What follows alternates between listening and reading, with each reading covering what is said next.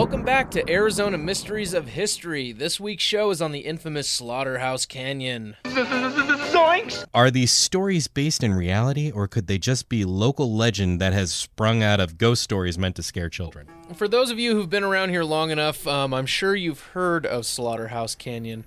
It is off of Hualapai Mountain Road. If you uh, take that road, kind of behind um, the Hualapai Quick Stop, Right. the gas station that's over there. Um, but the legend is that in the early 1800s, a family lived there, and uh, the wife's name was Luana. Allegedly, it was Luana and her family, her husband, and their small children who moved out into this canyon.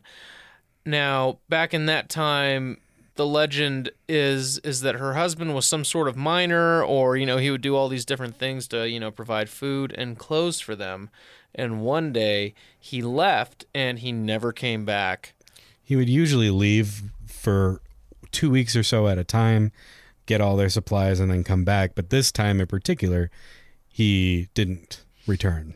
So there's a lot of speculation around this in general. They're not sure whether or not he was killed in a mine or, you know, set upon by robbers or maybe he just, you know, died of heat stroke. I don't nobody knows, you know. Or ran off with a local barmaid. Who knows? He could have done that, right. Right. But uh you know, what ended up happening is that as time went on, um Luana began to realize that her husband was not returning and so she was fearing for her children in that they were going to starve to death, so she killed them and dumped them into a river nearby. hmm Yes, and that that's the legend. People say that they can still hear screams now, now and again, like throughout the canyon. Um, it yeah, it's just it's supposed to be one of those places. So that's that's a version of the story that I've heard a couple people say. But there are other versions of the story out there. Cue dramatic music. It was a dark night in the early 1800s. Driven mad from starvation, Luana murdered her children and ate them alive.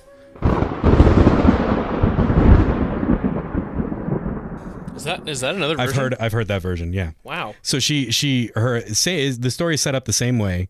Uh, her husband leaves to get. That's the common theme that happens in all of these stories. Is her husband leaves and he's gone longer than usual, and they run out of supplies, and then she murders her children. Yeah. But uh, I've heard very variations on on how it happened. A couple of them uh, talk about her going psychotic, murdering her children, and eating them to stay alive. Then there's That's versions selfish. that is selfish. Then there's a version where her children were starving and she couldn't take their screams any longer, so she murdered them to put them out of her, their misery.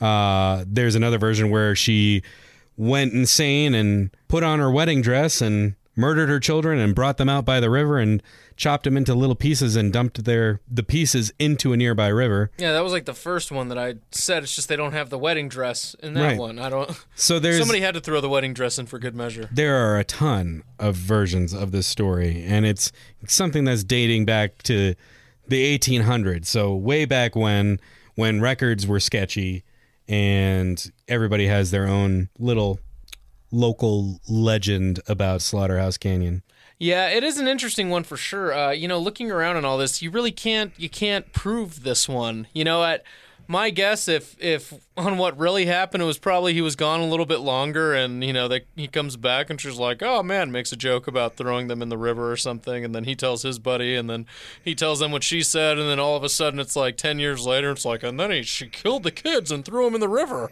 right it's like that game telephone Exactly. every time the story's told it's told a little bit different So we've been talking about the infamous Slaughterhouse Canyon. It's not really actually only locally known. You know, doing a lot of research on this thing, it's pretty widely known for anybody that's you know kind of a supernatural conspiracy theorist.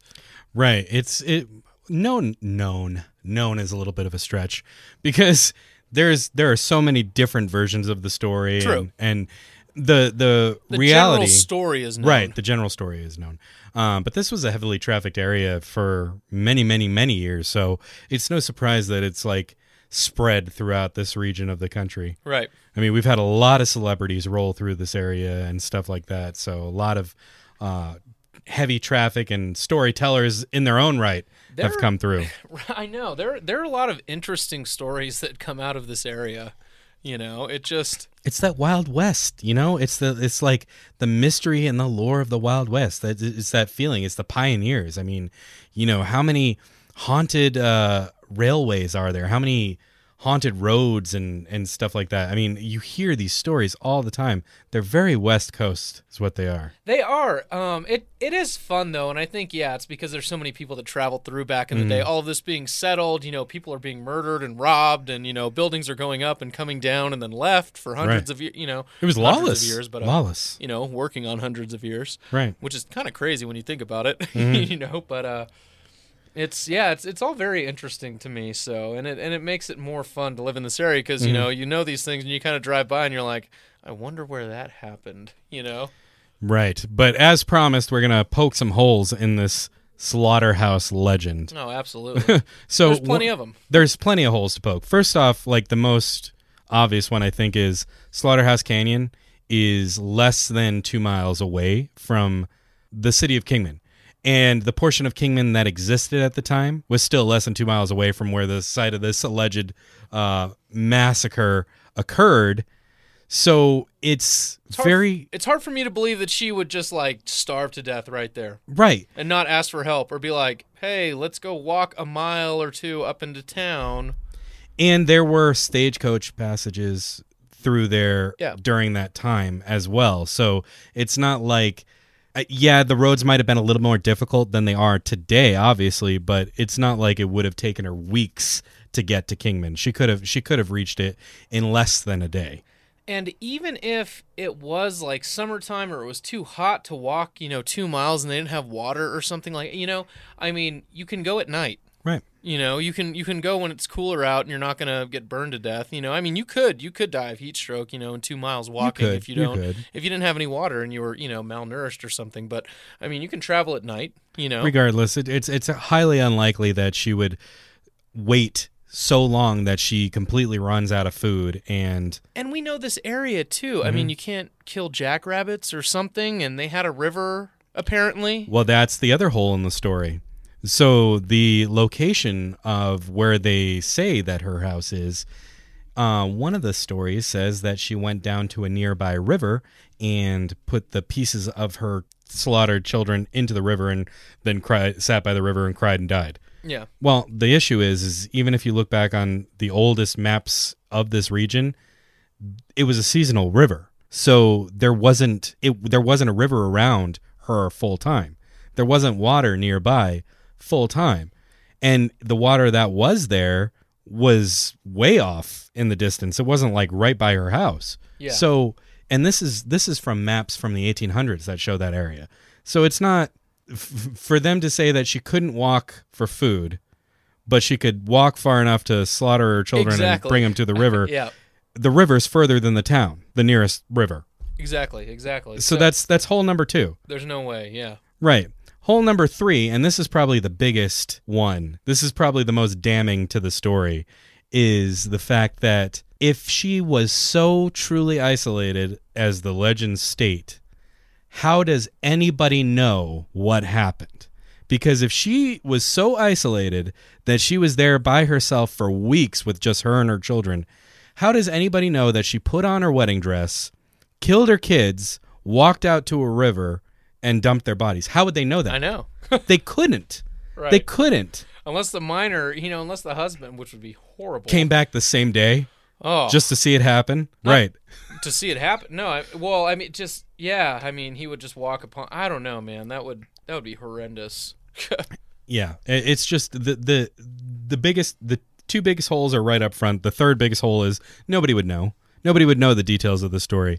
The records back then were so shoddy, uh, like the death records and everything were not kept very well. Somebody probably got murdered in it or died, and it started a whole speculation that, like we were talking about earlier, that telephone game. Oh yeah, You know, so somebody it- died it- and it telephone gamed. you know what? I- and that and that's entirely plausible.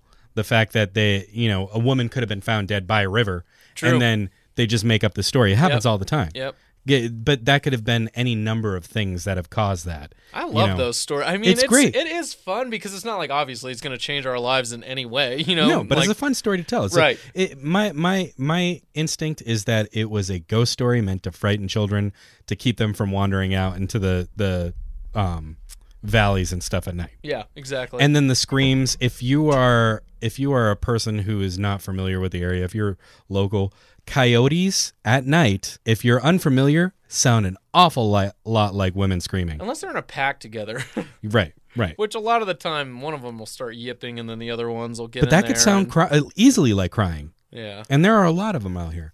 It's just th- there is no there is actually no tangible evidence of this story at all anywhere in the archives. Yeah, There's even some none. of the other stories talk about how you can't really like prove it. Right. So so and then just the the logic of the story doesn't even make sense. But it's a fun story. Absolutely. It's a it's a it's an interesting story. It's a great one if you're camping out in that area to tell around a campfire.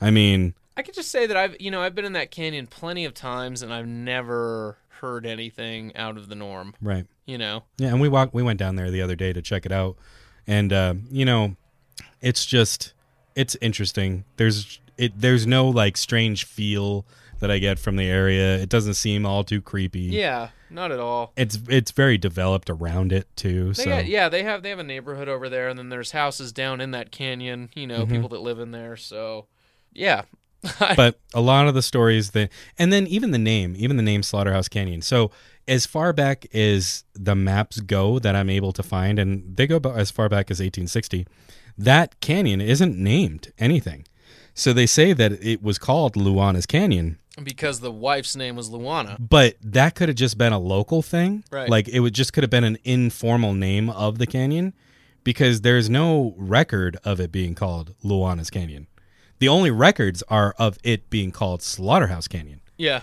on And- the on the official maps. Those are the only records. There's no record of it. So it could have been one of those things like he a guy named it after his wife, and it, it, it- that that could have also sparked the story. Some guy named it after his wife that passed away, yeah, that could have been. and then too. they made a legend around it. yeah, But regardless, Slaughterhouse Canyon, it's a beautiful place. Go check it out. You're not gonna get murdered by a woman that allegedly died in the 1800s. and there are a lot of cool trails too. if you want to go biking or anything like that, you know, they have some cool spots to go. You know, uh, mountain biking out there. So yeah. they're always out there all the time. But yeah, cool story. One of those local legends that uh, they're fun to talk about, but yeah, probably nothing. Probably never happened. so that's this week's episode of Arizona Mysteries of History. What do we got coming up next week? Next week, we will be talking about the Mogollon Rim. So, that is home to what is supposed to be the Mogollon Monster. He did the monster mash. So that's a Native American legend that I'd heard a long time ago, and they still have uh, they still have stories and stuff about the Mogollon monster. But we'll get more into that next week on Arizona Mysteries of History.